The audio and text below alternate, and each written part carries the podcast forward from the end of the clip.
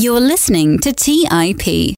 On today's show, I sit down with Justin Eaton to talk about his journey into real estate investing and how he looks at it through the lens of a home inspector. Justin is a successful real estate investor himself, having completed over 14 flips, as well as a wholesale, BRRRR, house hack, and live and flip deals. He is also the founder of South Jersey Real Estate Investor Group and owner of Dwell Safe Inspections and Engineering. Let's dive right into this week's episode. You're listening to Real Estate Investing by the Investors Podcast Network, where your host, Robert Leonard, interviews successful investors from various real estate investing niches to help educate you on your real estate investing journey.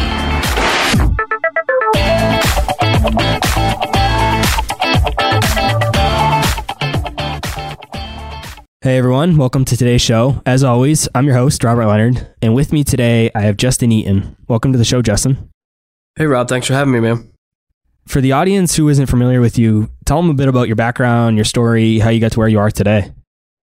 I graduated college in 2012 with a civil engineering degree, and I kind of fell into a job doing home inspections and structural engineering. Wasn't really into the job too much at first. I was like, hey, I just went to college, I got an engineering degree, and I'm working for this small company doing mostly home inspections, and wasn't really into it at first. And I was kind of putting feelers out for other jobs. Ended up just sticking it out. I got better at the home inspection stuff, and eventually I got my home inspector's license. And then in 2015, I partnered up with the owner of that company. And then we did our first flip property, and we did seven flips together. And then we kind of went our separate ways from the investment standpoint, but I was still working for him. And then in 2018, me and him were, he's a little bit older, so he was thinking about retiring. So me and him were talking about, I was going to buy the business from him. Ultimately, it didn't end up working out. So I started my own business in January of 2019 for the home inspections and structural engineering. And uh, been investing in real estate since 2015, kind of on the side. So, what does your real estate portfolio look like? What have you done for deals? How many units do you own? Yeah, so I've done between 2014 and up to now, I've done 15 flips. Seven were with that original partner, the balance were solo. Done one wholesale deal. I have one single family rental now that I did the BRRRR method on, and I'm actually in the process of doing another BRRRR method now. I'm on my second live in flip or second live in investment property. So the first one was like a live in flip slash house hack where I bought a property, renovated it, moved into it, had somebody rent one of the bedrooms. In 2017, I sold that property and bought a duplex, up and down duplex. I moved into the first floor, like an upstairs tenant, and it also has a three car detached garage that I rent out separate. So it covers like 65% of my living expenses between principal insurance, taxes. That's kind of where I'm at right now. And I'm kind of transitioning into apartment syndication. So, based on that timeline, it sounded like you started with flips before you got into your house hack.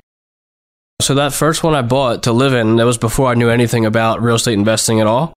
I kind of bought it as I needed somewhere to live. My parents were splitting up, they were selling the house. So my boss came across this property. He was going to buy it as an investment and said, "Hey, like I know you don't you're looking to move somewhere, this property is up for sale if you want it. Like if you can make it work, do it." So like a house, it was it needed rehab. But that was before I really knew anything about real estate investing and then maybe a year, year and a half later is when I started learning about real estate investing. That was when we did our first flip. How'd you know you were ready to do a flip? And why'd you choose flips over going into a rental? Yeah, so I saw people who were doing flips, and from like an outsider standpoint, it was like, hey, they looks like they're making really good money. They're making twenty, forty, fifty thousand dollars at a time doing flips, which is obviously attractive to a twenty-three year old. So that interested me. And yeah, that's kind of what it was. Was the I can supplement my full time job income with a flip or two a year, it's a pretty significant increase in active income. So, how is actually flipping those properties different than what you expected from the outside view? It was a lot harder. And the first one, especially, probably made all the mistakes in the book. I tried to do everything myself. So, like to try and, you know, you think you're going to save money on paint by doing it myself, save money on the carpenter by putting all the trim in, save money on demo. But, like, in reality, it took three times as long as it should have. It was like a two month renovation, ended up taking six months. So you actually you probably balance it. The money that you save, you spend on time plus holding costs if you have those. So after we did that first one, we figured out like, hey, just focus your time on working. We'll hire subs for all this stuff. And Then it kind of was a smoother transition from there. I was more of like a GC, just kind of overseeing the subs from then on out. So, how did the rest of your deals go? Would you say most of them were successful? Did you have any others that were difficult? Did you have any failures? We didn't lose on any of the deals. There was one or two flips, probably really just one that was like a break even flip where we went over on the renovations. Otherwise, I would say they've all been pretty successful. On those break even ones, why'd you go over on the rehab? Did something happen during the renovation that you didn't expect, or was the rehab budget just not set appropriately? I had a hard money loan on the property. It took longer to sell. So it ended up being like three or four months worth of holding costs that wasn't accounted for. And then the main budget issue was the plumbing issue. The house, we planned on, it was electric, everything. We planned on putting, having gas put in and converting everything to gas. That was more expensive than anticipated. So between that and the holding costs, it was probably like, there was other factors there too, but those were the two things that caused us to get closer to breaking even. What were you doing to be able to estimate rehab costs so that you could get accurate budgets? So with the home inspection background, you kind of knew everything that had to be done. So it was easy to kind of put a scope together after walking through a house. And then I would send that scope to the subs. Sometimes if we had access to the property, I could send them out there before we bought it. I feel like if it was vacant and it was on a lockbox, we would try to get guys out there before so that we had a more accurate budget. We would over budget a little bit too, give us some wiggle room there if we were to go over on some things. And uh, we would always put like a 5 to 10% contingency on the renovation budget, depending on the s- scope of the project. How are you finding all these deals? So, again, the home inspection business, all your home inspection leads come from referrals. So, we would get off market deals or pocket listings from some of the realtors we knew through the home inspections. Some of them were just MLS deals, and then some of them were from wholesalers. And then two of them were from an auction website. So you were able to find some flip properties off the MLS and still make a profit? Yeah, this was a couple of years back then. So like this was before it was like the coolest thing out. So in like 2014 and 15, you could still find like good deals on the MLS. Maybe not home runs, but a lot better than what you can find these days. Yeah, today it's a lot more competitive than it was back then. So you mentioned your home inspection background has helped a lot with estimating the rehab costs. How about the structural engineering side? We were talking that it helps with the foundation. So does that allow you to buy properties that might have structural issues or foundation issues because you can analyze that better than someone else? Because a lot of times those properties could sell at a big discount or a lot of investors just avoid them because that's usually a huge ticket item and or they don't understand it. So have you found that to be like a competitive advantage for you that you can go in there and understand the structural issue there and find really good deals that way? Yeah, so if we find that a property is like priced significantly lower than what it should be because of structural issues, then yeah, then we have like a better feeling of what needs to be done and a good price on that. But a lot of times it almost works against us because we'll be out looking at properties and we'll see foundation issues and structural issues that other investors won't see. So I don't know, it's like a catch 22 because we see it. So we put an offer in that's lower than what other offers are coming in at because we know that there's a $15,000 foundation issue where other investors might not see it. So it ends up hurting them in the long run because if it ends up coming up, they're going to have to budget to fix it. But I feel like I lose deals sometimes because my offer prices are lower sometimes than what other people are offering because I know of these other conditions. Does that make sense? Challenging. Sometimes it's like I feel like I should put an offer in and then put some type of inspection report together. But being the home inspector, it's kind of conflict of interest too. That's a really good point that I didn't even think of. I just assumed that you would be able to take advantage of the opportunities and say, this has foundation issues. Everybody knows this, but because I know it better, I can make a good deal out of this. Whereas what you're saying is that there's some properties that there's a foundation issue, but people don't know about it. And so therefore you can't be competitive with your offer because you're taking that into consideration with your budget, whereas the other people aren't. Exactly. But it, it could come back to hurt them in the long run if it comes up when they go to sell it. The home inspection might, you know, may or may not find it then. So it's it's a gamble on their part, you know. Yeah, absolutely. When a new investor is buying a property, what are some of the big red flags they need to look for from a home inspection or even structural standpoint? If they're an investor is buying their first rental property or a BRRRR or a flip, what are the types of things they need to look for? I would always suggest having a home inspection done just because the home inspector is going to go in the attics, in the crawl spaces. He's going to walk the roof. He's going to run the heat, run the plumbing. As an investor, if you're just pre contract and pre offer, if you're just kind of walking it, look for like water in the crawl space, water in the basement. At least stick your head up in the attic, see if it smells musty or moldy. Walk the perimeter. I don't think most people would be able to look for termites like in the basement and crawl spaces. I would say the biggest things that you could look for as an investor without getting into the nitty gritty would be like moisture problems because that's going to lead to mold issues. Waterproofing is expensive. A lot of times, water intrusions in basements lead to structural issues and termites. So, the more moisture issues you have, more chance you have of bigger issues. So, what are some issues with properties? So, say somebody wants to buy a flip. What's something they can look for that people often think is like a big thing, and so it kind of turns off people? But in reality, it's not necessarily that big of a deal. And if somebody knows to look for that, they can then buy those flips at a discount. So, what is something like that that's often overblown, but could actually lead to opportunity for people that know what they're looking for? Yeah, I think foundation issues are sometimes overblown. People get scared away by cracking in foundations. Depending on the extent of the damage, could be fairly cheap, relatively speaking. So, like a, an investor might think, oh, this is going to cost me 20 grand to fix this foundation, where really it might only be like five. That's probably the biggest one would be the foundation issues. It's not terribly expensive to fix if it's fixable. And so, where are you buying all of your flips these days?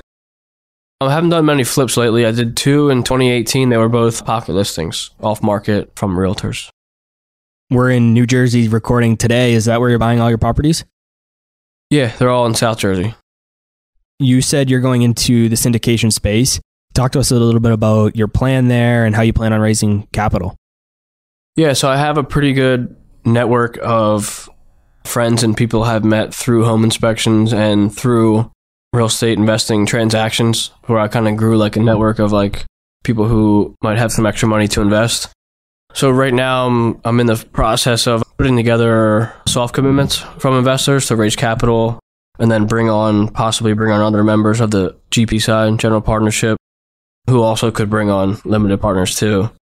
Right now I'm trying to figure out how much capital I can raise by myself and then once I know how much capital I can raise from private investors, I'll be able to target specific properties, maybe a 20 to 30 unit, maybe a 40 to 60 unit, somewhere in there.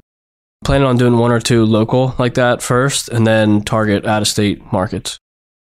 How are you approaching these investors when you're reaching out to them saying, Hey, I'm doing a syndication? What are you saying to them when you're asking for them to invest? Yeah, so basically, all the people that I'm asking know me and know what I've been doing in real estate investing and know I have a home inspection business. And that's one good thing about posting on Facebook and Instagram. People are seeing what you're doing. So then, like, they're comfortable with what you're doing and they're comfortable in you and they know that you know what you're doing in that space. So I basically explained to them this is what my real estate investing experience is. Most of them would already know, but I would basically tell them I'm in the transition now from one to four unit investing into apartment syndication, and I'm looking to raise private capital to use that to invest in larger properties how did you know that you were ready for a syndication, right? I mean, you've done a lot of flips, which is obviously great, but you've only done two rentals and a couple house hacks. How did you know you're ready to go to a large syndication, not as a passive LP, but as an active GP? It doesn't translate all the way through. Like you're to read books and learn, but you're not to like really learn until you do it. But I think I've read enough about it and done enough research and networked with enough people to at least start the process for the first one or two or three, I plan on bringing on GPs to assist me in the process and kind of guide me through it for the first time. Yeah, I'm not to like just run straight through by myself and I'm not to be the only GP on this one. I'm to bring in someone with experience. That'll make me feel more comfortable. That'll make my limited partners feel more comfortable. I feel like personally I have enough knowledge in real estate investing. I feel like I know enough about how apartment properties are valued and how they work, you know, NOI, cap rate, and all that. I feel like I have enough knowledge to make that next step. And if I partner with the right people on the GP side, I can make the right moves. How are you finding those co GPs to join your deal? Just local network groups. Matt Faircloth here uh, of this office, you know, he lives obviously near here, which is kind of where I'm from. So I met him through some local events. He's kind of the first one I reached out to to co GP with and uh, he said he was all for it. I've talked to some other people about coming on GP side that don't really have real estate investing experience, but have people that they're friends in their network that can bring on capital. So those are the kind of the two avenues I'm pursuing from the GP partnership. Yeah, you need someone that has the real estate experience, but also you want somebody that can bring in the capital and help you with that side of things. Exactly. So for your first syndication, are you looking for a 100, 200 unit property or are you looking for more like a 50 unit, start maybe mid-size or a smaller syndication? I was planning on targeting like a 30 to 60 unit in South Jersey. And are there a lot of properties in that area of that size? Yeah, there's more than you would think. So, like, if you're not looking for those properties, you don't necessarily see them. In the last like two years, once I actually started like looking around at the types of properties I'm driving by on a daily basis, there's a lot more than you would think. So, yeah, I think there's definitely deals to be had. You're going to have to probably find them, hook up with the owner off market. You're not going to find them on the MLS or LoopNet or wherever. To get the right deal, you're going to have to be off market. Yeah, that was going to be my next question. How are you finding these deals? Because you're not going to see a big for sale sign in front of a 60 unit apartment building, right? Yeah, exactly. I drive for dollars, so Bigger Pockets talks about that a lot. So I'll write down the uh, address of an apartment complex. I'll go back and look up the tax records, see who owns it, and then I'll either mail them a letter or try and reach out to them via phone call, try and get a hold of them somehow directly. So when you're competing in a market, obviously you mentioned Matt Faircloth, who's here at Podmax with us today, and he's going to co-GP a deal with you. So he's not necessarily competition, but there's obviously other competitors in the market. How are you go- combating against other competitors and making sure that you win these off-market deals? I think it's a matter of putting in the time and effort to get in contact with the owners and putting different marketing schemes together and maybe some direct mail marketing to try and contact these owners before other investors because I know there's I'm not the only one doing this probably. So yeah, it would be try and get to these owners quicker than other investors might and show them off the bat that, you know, I have a track record and we're going to close the deal. I'm not just out here pulling strings, you know? Are you using any creative marketing strategies? No, not at this time. Not other than, you know, mailing direct mail. Just regular direct mail, nothing fancy? Yeah, I usually just uh, have like a pre-made letter on my computer. I'll type in address and like names and stuff specific to those properties. I'll just seal an envelope and mail it to their house. And you mentioned that you were studying, reading books, resources, things like that to get prepared. You feel like you're ready for a syndication. What were some of those resources that you're using to get prepared for the syndication? There's a couple books that stand out. So, like when I first started flipping, that's all I wanted to do. I thought that was the best like real estate investing avenue was flipping because you could make chunks and chunks of money. But then I realized it was transactional.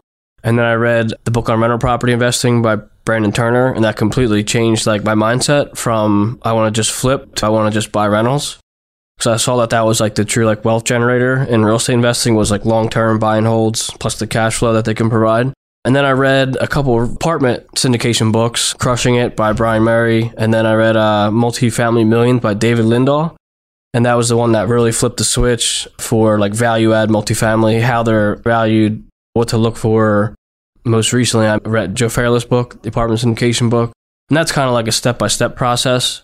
So that kind of outlines everything that you would need to do from start to finish to find a deal to close a deal. So, what has been the most surprising or most important thing you've learned throughout studying for the syndication process? I would say the most surprising thing is how much value you can add to a property by raising rents a little bit on each unit because of how the NOI would coordinate with the cap rate, which gives you your value of the property. For someone listening to the show today who hasn't heard of that dynamic that you're mentioning, of course, when you raise the net operating income, a commercial property is valued based on a multiple of the net operating income. Talk to us a bit about why that is and how that increases the value of an apartment building so much more than other properties. Because of the multiple units all under one roof. So if you have a 100 unit property and you increase the rent by 10 to $20 per property, um, you're essentially increasing the value up to 150 to 250 thousand dollars based on the cap rate in that market.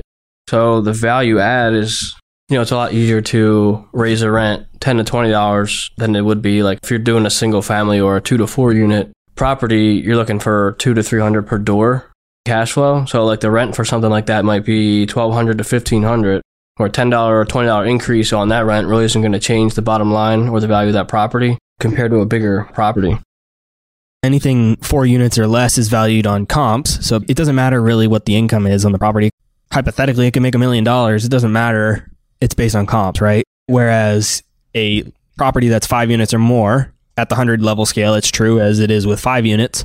It's based on a multiple of the cap rate. So, like you said, if you're able to increase rents and that drops right to the bottom line, the net operating income is increased, the value of the property is increased. And I think that's why five units and up is such a valuable asset class, if you will, to get into, which is considered commercial properties often by banks.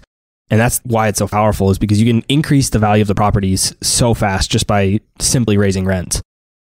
Yeah, it's an exponential growth. It's an exponential value add. So especially like if you can increase the rents a little bit, reduce the expenses creatively, especially if you find a property that's not efficiently managed and maintained. If you have like a mom and pop owner who kind of was just doing everything themselves and like they might be a little high on expenses, if you can bring those expenses down, increase the rents a little bit, that's when you can generate real wealth exponentially through multifamily.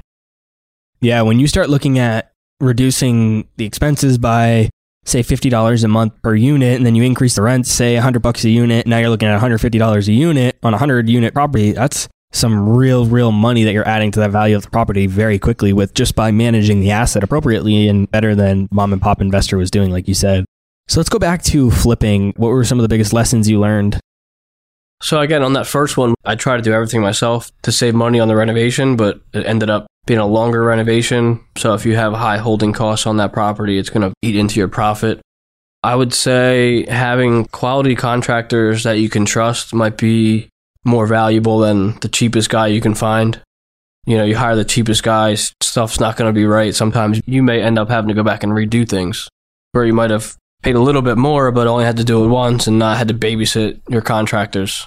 Those are the two main things from a renovation side. And uh, I think you got to get creative when you're finding deals, especially these days, to find deals where there's enough margin in the project to make a profit.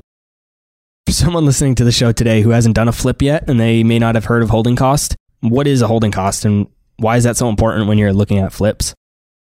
So, depending on your financing, obviously, if you buy it, so your holding cost is basically utilities, taxes, insurance, and financing. They're like the bulk of your holding costs. In New Jersey specifically, the taxes are pretty high, so it could be 500 to $1,200 a month, depending on the location.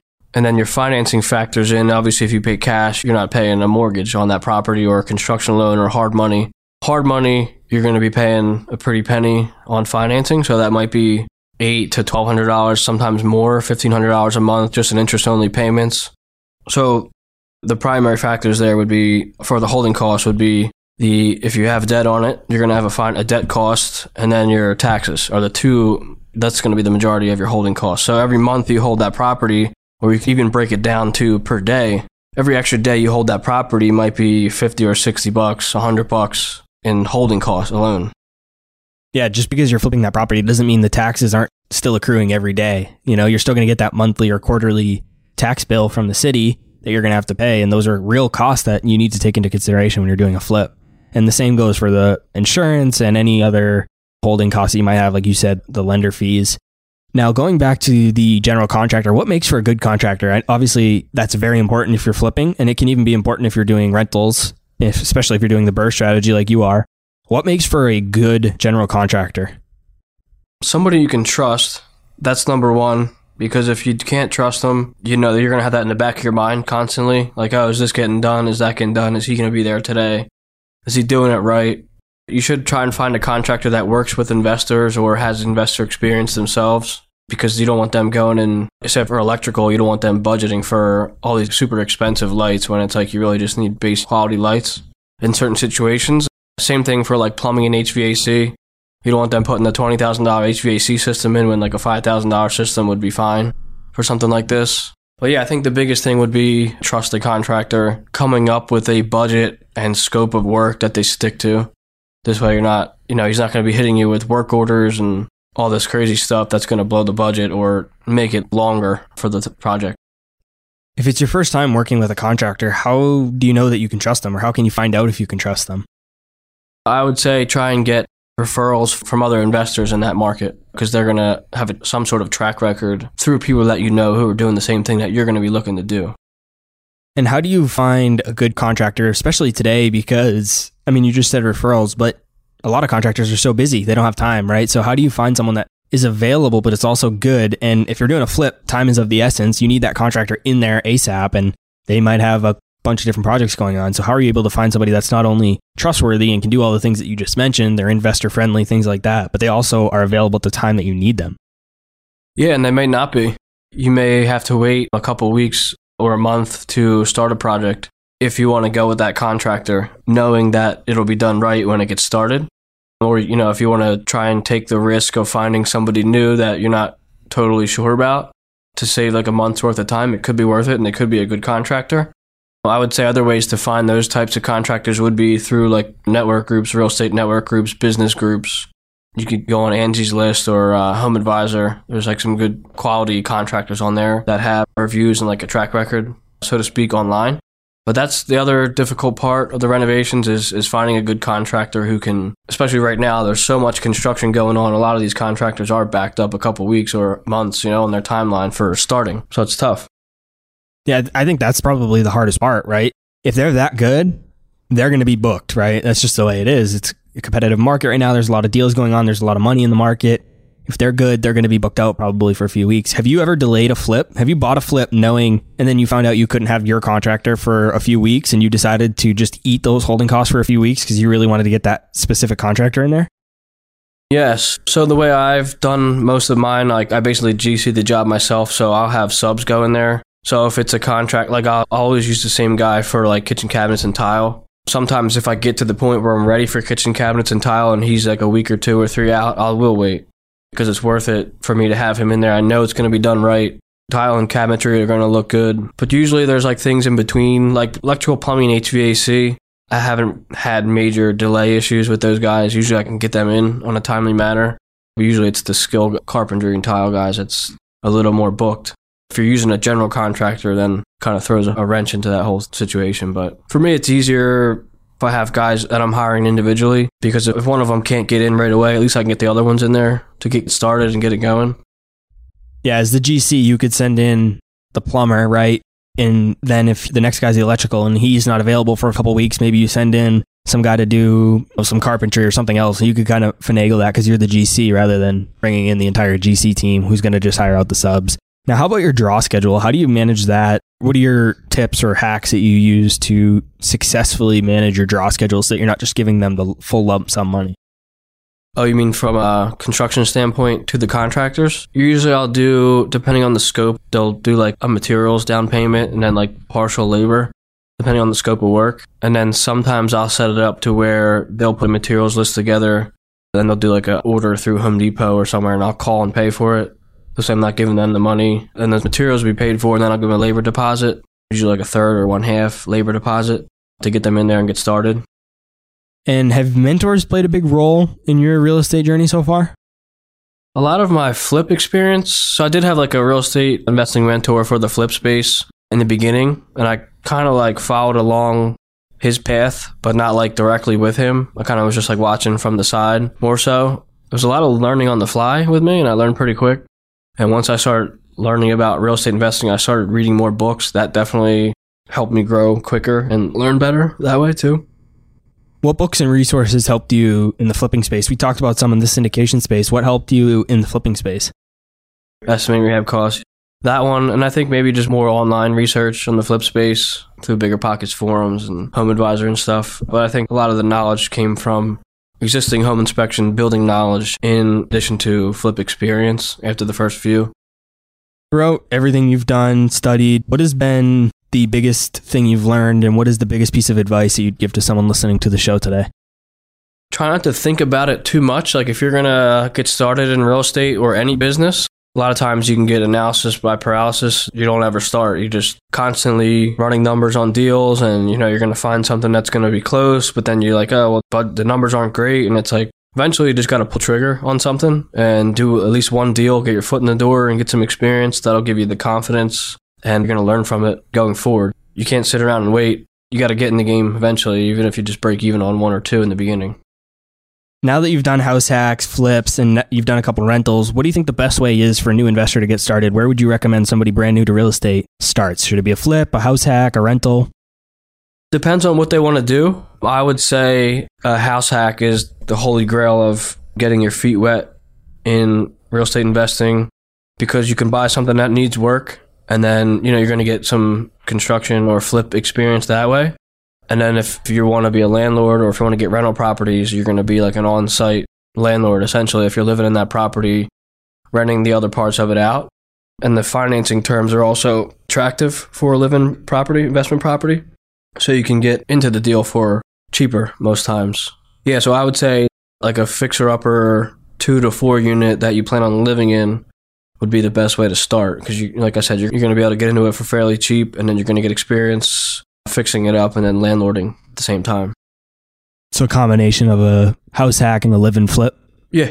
My first property was a house hack, and then my second property, which I live in now, was a live and flip. And I've done rentals since then, but my second property, like you said, was a live and flip. I think those are both really good strategies. Justin, thanks so much for coming on the show today. Where can the audience go to connect with you and just learn more about all the things you got going on?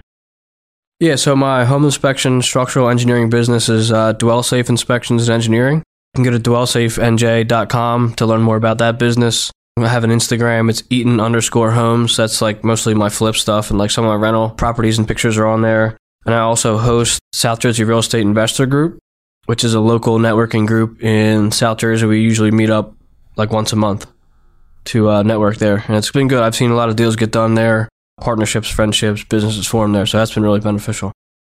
I'll be sure to put links to all those different resources in the show notes. You guys can go check that out. And as always, I'll put a bunch of books in the show notes that relate to the topics that we've talked about so that you guys can go read up more if there's specific topics you want to learn about. Justin, thanks so much for coming on the show. I really appreciate it. Yeah, man. Thank you. All right, guys. That's all I had for this week's episode of Real Estate Investing. I'll see you again next week. Thank you for listening to TIP. To access our show notes, courses, or forums, go to theinvestorspodcast.com. This show is for entertainment purposes only. Before making any decisions, consult a professional. This show is copyrighted by the Investors Podcast Network. Written permissions must be granted before syndication or rebroadcasting.